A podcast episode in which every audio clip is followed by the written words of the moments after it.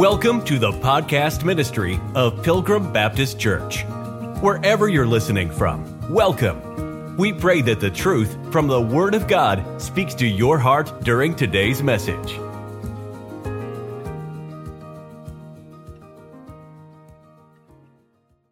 Three things that Paul, under the Holy Spirit's inspiration, says that he is. He says he's not a debtor. He says he is ready. And he says he's not ashamed. Mankind seems to have its own way of making himself or herself righteous. It's usually through some type of religious moral deeds, it's through personal development, it's through higher education, it's through uh, social class. And mankind uses these things to try to merit his or her own righteousness. But God steps in and says, I have a way of making mankind right, and it's the only way mankind can be right. And it's by imputing his righteousness to those who would believe him. And that is the only way you can be made right. It's the necessary way. And that means that all other ways are completely and entirely insufficient. Yeah, but what about? It's wrong. Jesus said, I am the way, definite article. There's no other way. Romans chapter number one, when you look at verse number 14, it says, I am a debtor both to the Greeks and to the barbarians, both to the wise and to the unwise.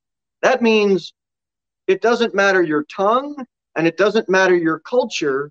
You need the imputed righteousness of the Lord Jesus Christ. You see that word barbarian? That means if you weren't a Greek, if you didn't speak the Greek tongue, well, you were a barbarian. You were a foreigner. That's all that is referring to. 1 Corinthians 14 says, Therefore I know not the meaning of the voice, I shall be unto him that speaketh the barbarian. Remember reading that verse? And he that speaketh shall be a barbarian unto me. It means that you're a foreigner. You don't speak the Greek tongue. Also, we see in Romans chapter 1 and verse 14, it says, wise and to the unwise. In 1 Corinthians 1, we know that we know this passage, for the Jews require a sign, right? We know that part. The last part, I want to key in on this. It says, and the Greeks seek after wisdom. You know, the Greeks took great pride in their wisdom. And so it's very fitting for Paul to have this right in here Greek barbarian or wise and unwise. He says, I will destroy the wisdom of the wise. First Corinthians chapter 1 as well. But what I look like to look at is the first point of three that we're going to key in on is what Paul, under the Holy Spirit's inspiration, says that he is. And he says, I am a debtor.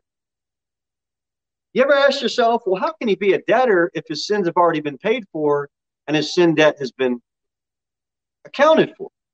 Well, we're going to look at that this morning.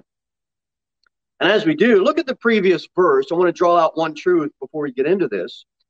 Remember last week we we we we taught on the fruit, or it says at the end of verse 13 that I might have some fruit among you also, even as among other Gentiles. Fruit is produced when Christians are generous with their giving of Christianity the gospel, giving of time, giving of effort, giving of financial means for the support of and the cause of Christ. And so often we're used to spending money on ourselves. If you're like me, we feel good about justifying buying what we bought. Well, because there was a sale. I'm not going to buy it till it goes on sale. When's it going to be on sale? When's it going to sale? Because we're looking for a reason to buy what we want to buy and we invest in that. I'm not saying there's anything wrong with it. I'm just saying that's our human nature. God has given us a lot of money to buy a lot of stuff, and He expects us, when we get saved, to invest in cause of Christ, not the cause of me or the cause of you, the furtherance of the gospel. Pointing this out because Saul of Tar- Tarsus breathing out threatenings and slaughters, persecuting the church, the cause of many of their deaths, in 150% rebellion against God, meets the Savior on the road to Damascus. Powerful testimony. Saul's death was so great, yet Jesus paid it all. Brother Mark, in his testimony, his debt was so great, yet Jesus paid it all. My debt was so great. Your debt is so great, yet Jesus put the down payment on it, and then you have to finish the rest. No. Jesus did some of it, but he wants you to work it off because you got to.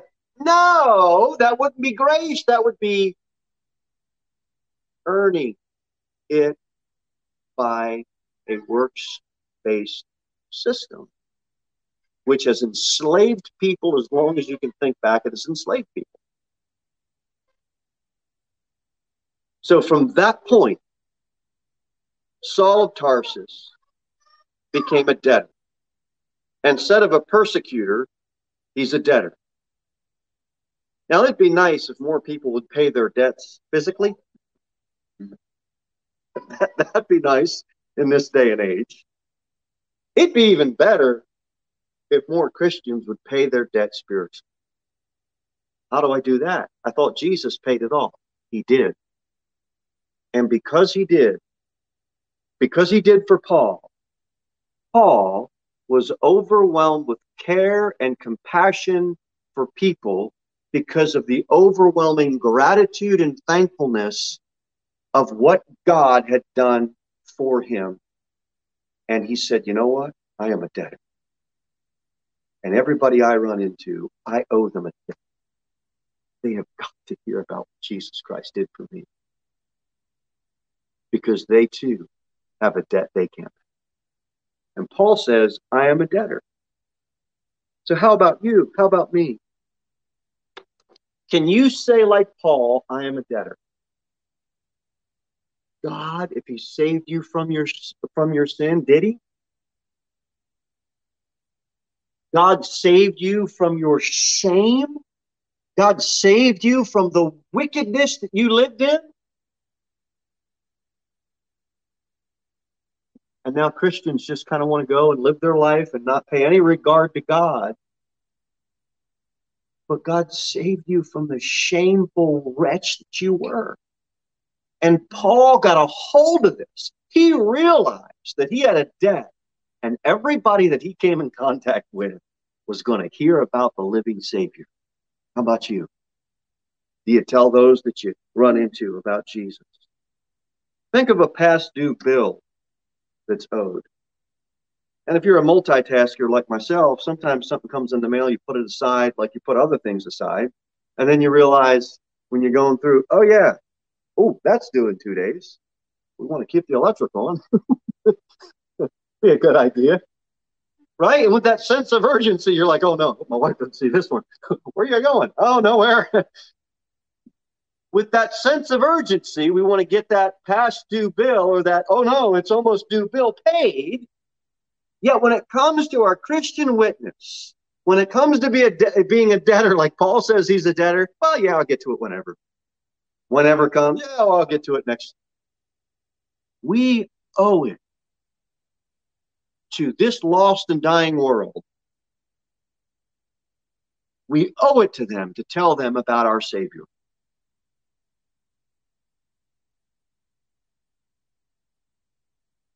I believe we're coming on three years. First Saturday in November for Pilgrim Baptist. We're going to tell a little bit about that history and that story and and how God will build his church that first Saturday in November. So that's a little preview that's coming up. But I say that to make the point that we owe this town a debt. Nobody in this town should pass from this life out into eternity without somebody from Pilgrim telling them about Jesus Christ. You say, I can't do that. There's 30 some thousand people. That's wrong thinking. We have a debt to this town. That is why we are here to tell others about Jesus Christ. How are we going to do it? One knuckle knock at a time, one street corner outreach at a time, one fall festival or whatever outreach at a time. One little lunch break where you get with somebody, one of your coworkers at a time. One little personal witnessing opportunity at a time. That's how we're going to do it. But we have got a debt, and we must let others know that Christ is the Savior. And let's not think for a minute that we're doing God a favor. Paul didn't think that way. He was urgently seeking to tell all that his debt was paid.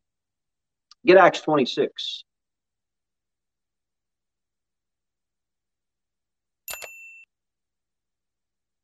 Acts chapter 26.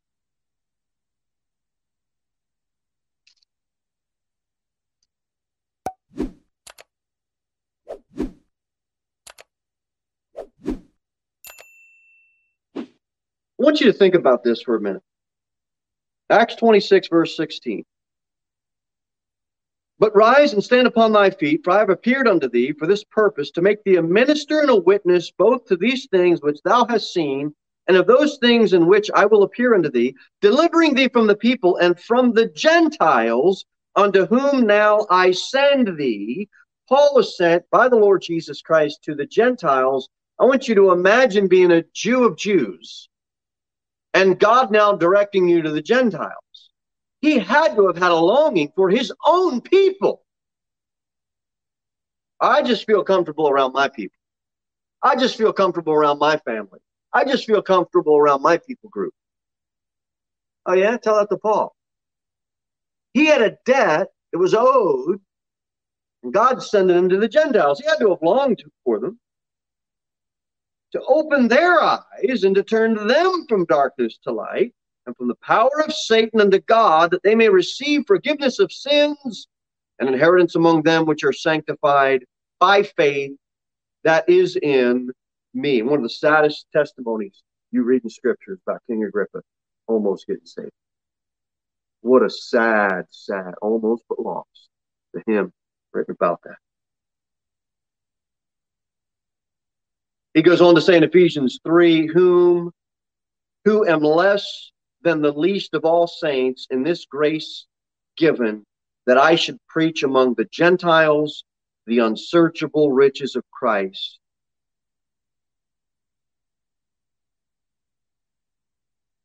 You knock on the door, the door gets slammed in your face. Did you tell them about the unsearchable riches? That's your debt. You're not called to save them. You're called to pay your debt. Tell somebody about Jesus Christ. You're not called to save the waitress at the restaurant. You're called to pay your debt. You leave the gospel track. So what if she rips it up? You pay the physical bill, you pay the spiritual bill, you pay your debt. It's not going to get you any more into the kingdom. It's just the longing that Paul had. He knew that he owed those people the gospel. And he was just ready, which we see in verse 15. Let's move on. So, Paul, first thing we want to get our minds wrapped around Paul was a debtor. We, I want us to be, our debt is to this town. Nobody should leave out into eternity from this town, Putnam County. Nobody should leave without hearing about the saving grace of Jesus Christ. So, as much as in me, verse 15, I am ready. He was a debtor. Now, Paul, under the Holy Spirit's inspiration, says, I am ready to preach the gospel to you that are at Rome also. His own purpose is declared by saying that I am ready. It'd also be nice if more people were ready to preach the gospel. Well, I'm ready for lunch. It's 12 o'clock. Well, I'm ready for dinner. It's 5 o'clock. Well, I'm ready for breakfast. It's 8 o'clock. Well, I'm ready to go to the ball game. I'm ready to go to the zoo. I'm ready to go have some fun. I'm ready for amusement. I'm ready to spend $5,000 on the family vacation. I'm ready to do a lot of things, but I'm not ready to preach the gospel. Yet we were commanded to preach the gospel. I'm not against fellowships. I love fellowships. I'm not against having fun. I love fun. I'm not against getting all the church folks together and going down the park and having a good old time. I'm not against any of that. I want to do all that. I love doing all that. I encourage us all to fellowship and do all that, but not at the expense of being ready to preach the gospel. All these churches have all these big activities. They have all these big dinners. They have all these big, well, we're going to go out and do an outreach. Two people show. Why? Nobody's ready. That's why. And half the preachers won't get their people ready. I am ready. How about you? Are you ready to do what? Preach the gospel. But somebody will laugh at me. So what? You're not going to put. I, I don't like confrontation. Who does? Look, I'm a guy. I'm a type A personality, whatever that means. I don't even know if it means anything, but it just means that we'll argue about anything. We're just headstrong. And you can't confront somebody about their need for a savior. You get all bent out of shape when someone overcharges you on the bill at the restaurant, or someone didn't give you the five percent off at Lowe's. Yet you cower and walk away when you have to talk about spiritual things. I'm not recommending anybody do that. I'm saying get yourself ready and preach the gospel. If there's an outreach, show up and make it. Well, I don't know how. Show up. All you have to do is tell somebody how you got saved and start there. Well, I don't know how. Well, then maybe you're not saved. If you can't tell somebody how you came to Christ, then maybe you never came to Christ. Not hard to give your testimony. You don't have to give all the dirty details. You don't see Mark up here listing all of his sins. you don't see me up here listing all of my sins, just dump trucking it all on you. Nobody's asking you to do that. God's not asking you to do that. He knows what you did. We're not running a film of, well, yeah, here's this little one from all the way up, and that's all she did, and here's this one all the way up, and this is what the preacher did. Look, look at all our sin. No, take the gospel out. All we have to do is say all of sin. And I'm telling you, that verse will convict the drunk as well as the liar.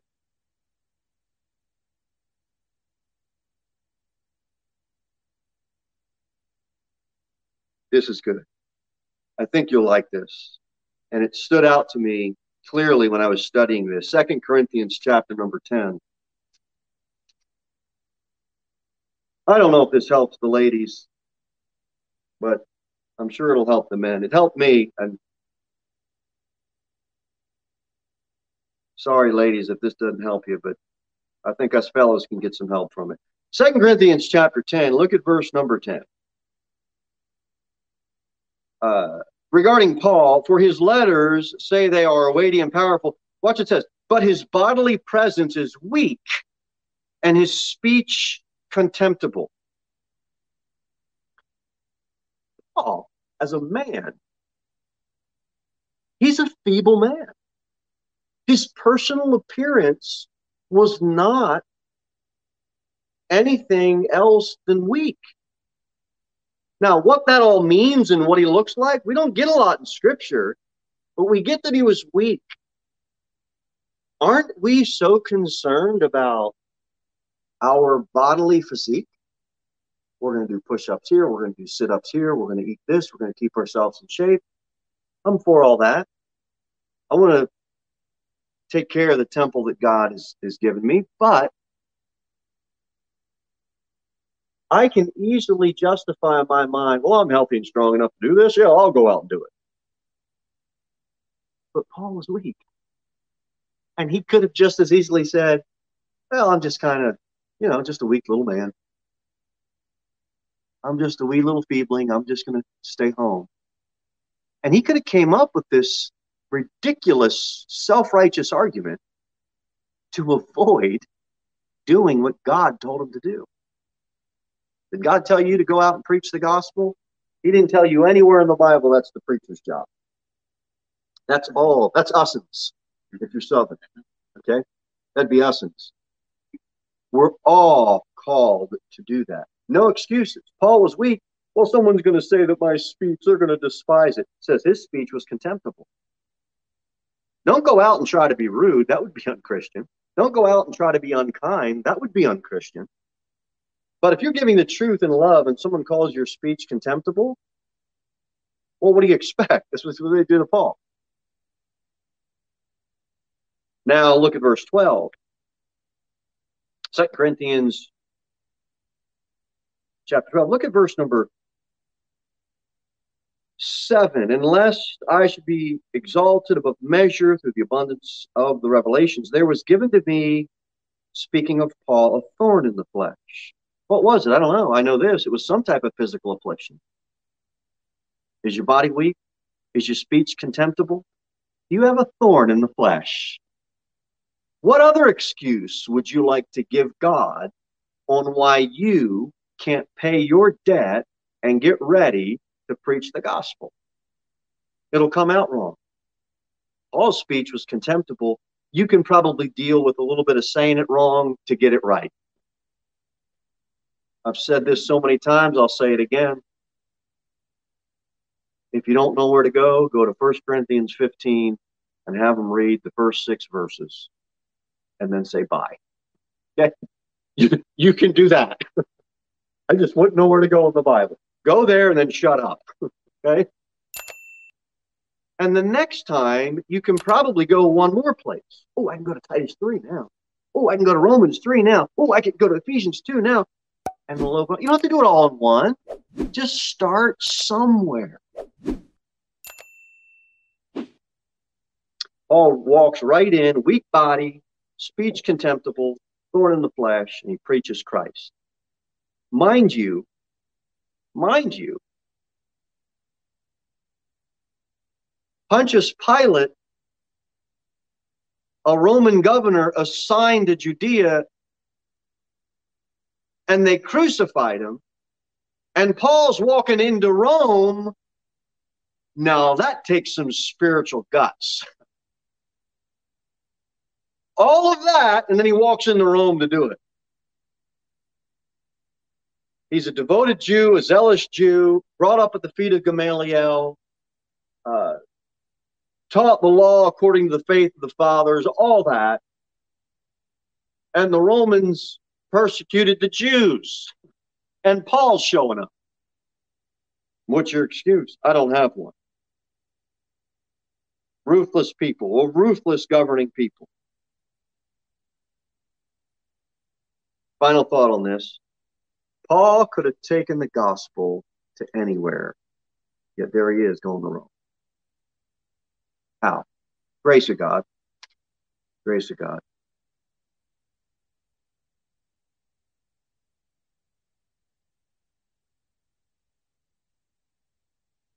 I'm tired of this world putting up their so called greats.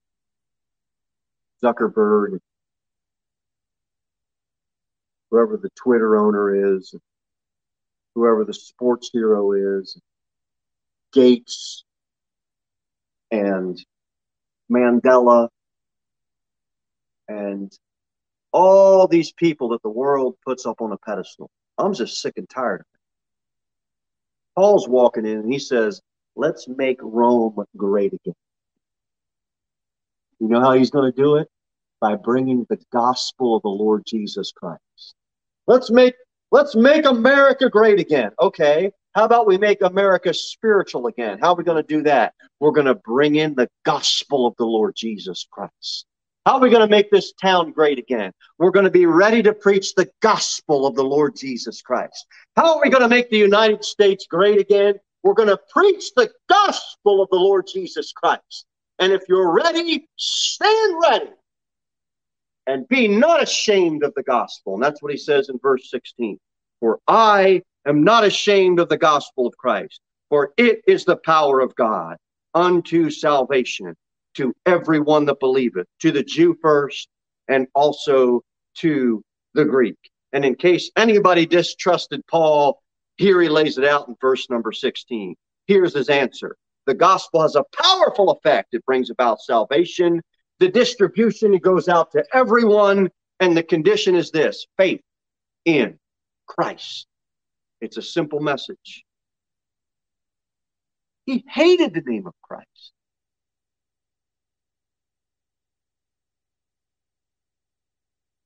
That wouldn't be me. Oh, it would be. It's just you've never put it to yourself in those harsh terms.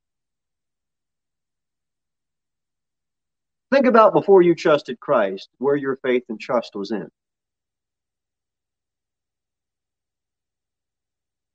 You hated Christ. You were his enemy. I loved you. He commendeth his love toward us while we were yet sinners. Christ died for us. But you were God's enemy.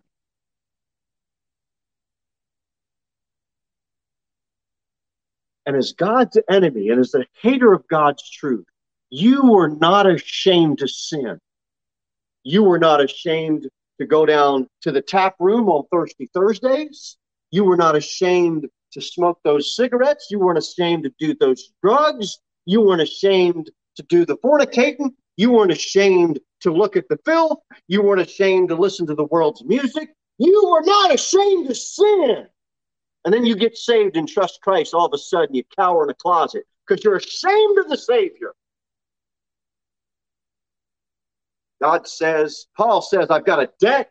Paul says, I am ready. And Paul says, I am not ashamed.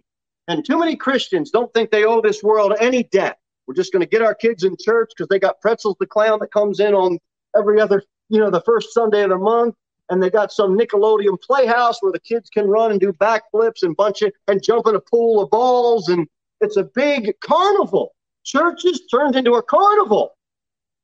And about the only thing so called Christians are ashamed of today is they're ashamed to speak of the name of Jesus Christ. Don't be ashamed of him.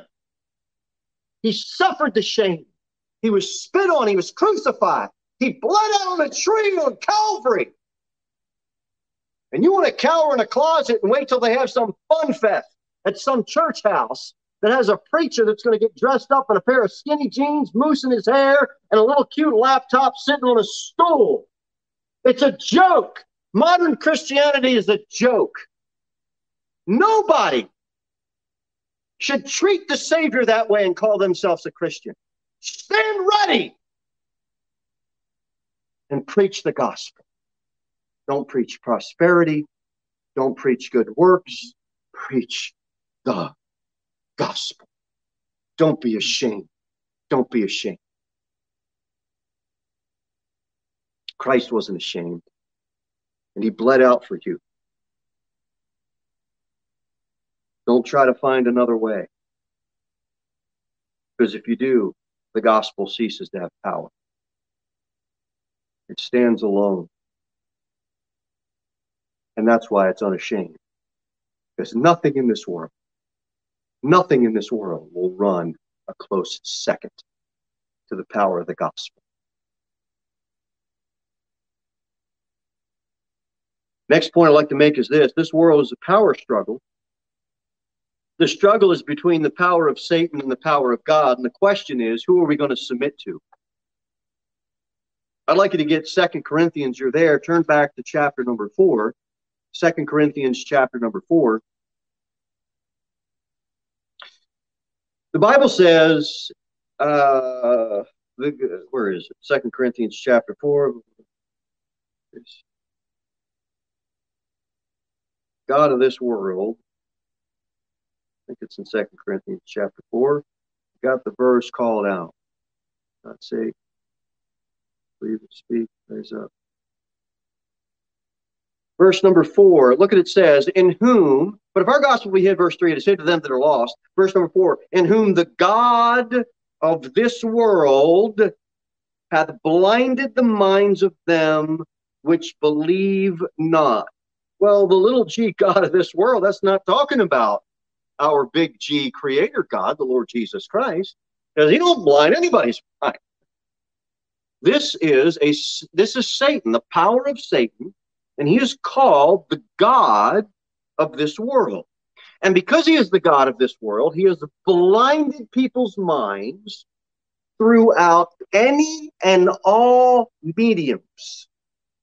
That means it doesn't matter if it's TV, Hollywood, music, entertainment, government. It doesn't matter what it is, they're all blinded. You can't trust any of them. You mean I can't trust the Republican Party? Well, if you want more money and less taxes, maybe. I don't even have to do that anymore. But I'm saying that because they're not going to save anybody. It's not like you have that type of democracy everywhere you go. You got to apply it everywhere. I'm not saying don't vote. Well, I'm not. I'm not going down that road. What I'm saying is, sure, I want somebody that's a Christian as my politician. Sure, we can all agree with that. What I'm saying is that this whole world system is blinded by Satan. The only place we're going to get truth is at the church, which is the pillar and ground of truth. God's people, his body, need to get that truth out. In Ephesians 2, he's called, he's called the prince of the power of the air. He's called the spirit that now worketh in the children of disobedience. And that spirit worked in you and me before we came to salvation. That's the power of Satan. But we have something far more powerful the power of God. And it's far more potent and it's far more influential than any power you can think of. I don't care what president gave the greatest speech that you think has been. I am telling you, you and I have something more powerful than an inauguration speech. Well, it didn't get as many views on YouTube. Wrong thinking. We have something more influential because we have something that God calls the power, and that's the gospel. It's the power of God unto salvation. The gospel equates to God's power. When you subject yourself to the God of this world, when you subject yourself to the prince of the power of the air, when you subject yourself to the spirit that worketh in the children of disobedience, God calls all of that unrighteous. People think it's cute what Walt Disney did. I don't. I think it's wicked because he took something and he made it into a humanistic philosophy that says follow your heart and follow your conscience. And we all know what Jeremiah says your heart's wicked, it's deceitful above all. You want to have a cute coloring book? Fine. You want to make caricatures? Fine. But if you want to take something and have a motive of humanistic thinking where man can be his own God and have a main street with no church, I am sorry, it's unrighteous. It's unrighteous. I'm not telling you where to go and not go. All I'm saying is the philosophy of this world has been permeated into every facet of life. Why do we have churches to put up signs that say, come on in for the movie? Because they're ashamed of Christ. That's why. They don't want people to come in and hear about Christ, but they know they can get people to come in and watch some Hollywood movie that probably has fornicating in it. It probably has drinking in it. It probably has OMG in it. Not going to do it. I'm not ashamed of the gospel, and I don't want you to be either. It's all unrighteousness. You have the power of God, and it's in the gospel, and we're not going to we're not going to hide it what modern church and modern Christianity has done with our Savior. Please let us not be that. Let's, let's not be that. John chapter 8, verse number 23. And he said unto them, You are from beneath, I am from above. You are of this world, I am not of this world. I said, Therefore unto you, ye shall die in your sins. For if you believe not that I am he, ye shall die in your sins. You want to disregard God? Go ahead. You want to flippantly treat God like he's just some little thing we're going to hide? Go ahead. You want to give your life away to everything that this world has to offer? Go ahead. But God is not willing that any should perish. But if you decide to do that, I am telling you, you will die in your sins and you will end up in a fiery hell and you'll be with Satan and the devil and the devil's angels for eternity. And that is not what God wants. But go ahead and follow the course of this world. Don't recommend it because you'll die in your sins. And I don't want anybody in this town to die in their sins. That's the heart of this pulpit. That is what is pumping and permeating from the heart of this pulpit. We have a debt. We need to stand ready. We need to take the gospel out unashamed to that lost and dying world, our community, Putnam County. This is where God has us. And then abroad as we support missionaries all over. Now they get it here and there and everywhere. You can't take it to the wrong address, but right now this is where we are. Don't be ashamed. Don't back to Romans 1, wrap up a few thoughts on being ashamed. Do a quick little preview of where our power lies. We talked about the power of Satan. The power of God is far more potent. Look at verse 1 in Romans chapter 1. We talked about it's the gospel of God. That's where the power lies. Look at verse number 2 the power is found in the Holy Scriptures. That's why we need to be in the Bible. We preach the Bible. We don't give pep talks. We we say, look at what the Bible says, so that you know what I'm telling you is in the Bible, and then you can get mad at the Bible. I mean, that's ultimately what we want. Verse number three, it says, concerning his son, Jesus Christ, our Lord. Yeah, but I think nobody cares what you think. Is it concerning the Son? But I just think it'd be a better way. It is not a better way because it's your way and it's a stupid idea, and we're going to do it God's way. And he said the gospel has to go out. And here's what the gospel is. Yeah, well, I think we should tell people this. You're wrong. It's the gospel. It's the gospel. And then finally, uh, well, verse number four, um, declare to be the Son of God. Here, here's the word with power. And then verse 16, we see, for it is the power of God unto salvation. If you're an electrician, which I am not, there's a current that flows.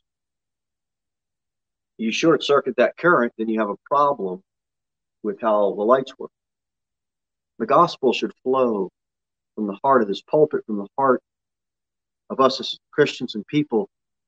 And if you stop that current, it's going to short circuit and we're going to get grounded in, well, this program, we're going to get grounded in this little idea, and we're going to get grounded in all these things. It's going to get us so far off track, we're going to end up like elevation, which isn't a church. They just call it a church. Yeah, well, he's a popular preacher. I know he's popular. We're not looking for popularity. We're looking for the imputed righteousness of God. And people can get upset, and they can write bad reviews online, and, and, and they do. And we're not trying to bash other ministries. There are plenty of good ministries that preach and teach the Bible. But when you have something that you teach that's false, it's not bashing, it's enlightening. it's enlightening people of the error that is out there. Why are all these liberal churches, the only thing they're against is a Bible preacher that has a King James Bible and preaches the gospel? they're for everything else. They're just against, it's an odd thing. It's an odd thing. We don't want to get bogged down in personal development moral philosophy and all that kind of stuff. We want to be bogged down with the gospel. And if we had Paul's understanding, we had a debt, we're ready, and we're unashamed, we would be a fanatic for Christ instead of what we see in this modern world of building six flags over Jesus and trying to call it something spiritual. You've got roller coasters and you got a bunch of stuff, except you're not preaching the gospel and you're not ready because you're ashamed of it. Finally, we'll conclude with this. I don't know where to go. Go to 1 Corinthians 15. If you've been praying about trying to witness, but you're not sure how to start, Mark had a great idea. Give your testimony. You move past your testimony, you can go to 1 Corinthians chapter 15. And watch what it says in verse number 3. For I delivered unto you first of all that which I also received, how that Christ died for our sins according to the Scriptures, and he was buried, and that he rose again the third day according to the Scriptures. This is not just an historical fact. All you do is memorize it. Well, Jesus was a great martyr. It's this is not just an historical fact. The gospel isn't Christ died. The gospel is Christ died for our sins. That's the gospel. Look at the passage and I want you to read it with you in mind. Christ died for my sin. Your sin, my sin, put Jesus Christ on the cross. And Christ didn't die because the power of Satan, oh, no man take it, it from me, but I lay it down myself. He's got the power to take his own life. He's got the power to give his own life and take it up again. It's the power of the resurrected Savior. And he didn't die because he hated men. He died because he loved men. He was bruised for our iniquities. He was wounded for our transgressions. Isaiah 53. The gospel is the ultimate power. Paul, Paul owed the debt, was ready, and was unashamed. Have you believed that gospel? It's the power of God unto salvation.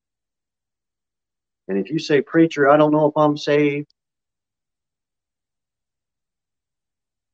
if you think you're going to get saved by anything other than the power of the gospel, which is what Jesus Christ died for your sins, paid it all. Well, what about what about the sins I'm going to commit? He paid for them. Does that mean I can sin and I have to? No, that just means you're trapped in a body of flesh, Romans 7, and you do stupid stuff like we all do, and you need to repent of that and get it right. And if you don't repent of that and get it right, you're going to have some fellowship that's broken, but you're not going to lose your salvation. I would say that what Jesus did on the cross wasn't good enough. It was only good enough for the sins that you did prior to you saying your little prayer that you're trusting in. We all need to pray and call out to God. But this idea of talking somebody into walking aisle and get all emotional and have them do something that they were never ready to do. They were never prepared to do. They only did it to please the preacher and to please mom and dad so they can go out and have a lunch at Cracker Barrel. That's not salvation. That's I jump through a hoop to do a religious act. You need to call out to God. You do. Out of a repentant heart, not out of, well, the preacher kind of really made me. This is why you have adults in their 20s and 30s and 40s that say, well, when I was seven, I walked an aisle, but as I got older, I just did it because I love my mom and my dad, and they talked to the preacher ahead of time and said, "Hey, let's set this up." And I want, I want all the young people to be saved, but we're not going to use this pulpit for setup tactics like that. I want every young person in this town to be saved, but I'm not going to set them up at some bounce house and give them some free Kool-Aids, give mom and dad a free gas card, and then say, hey, you want Jesus too? I'm not going to play. We're not playing those games. This is salvation is not something to be trifled with. You must own the fact that Christ died for your sin. And you must own that and come to God. And He loved you enough in the power of the gospel it is the power of God unto salvation to everyone that believeth. Thank you for listening to the podcast ministry of Pilgrim Baptist Church. We look forward to seeing you in the next episode. In the meantime, you can sign up for our email newsletter at www.pilgrimbaptist.church.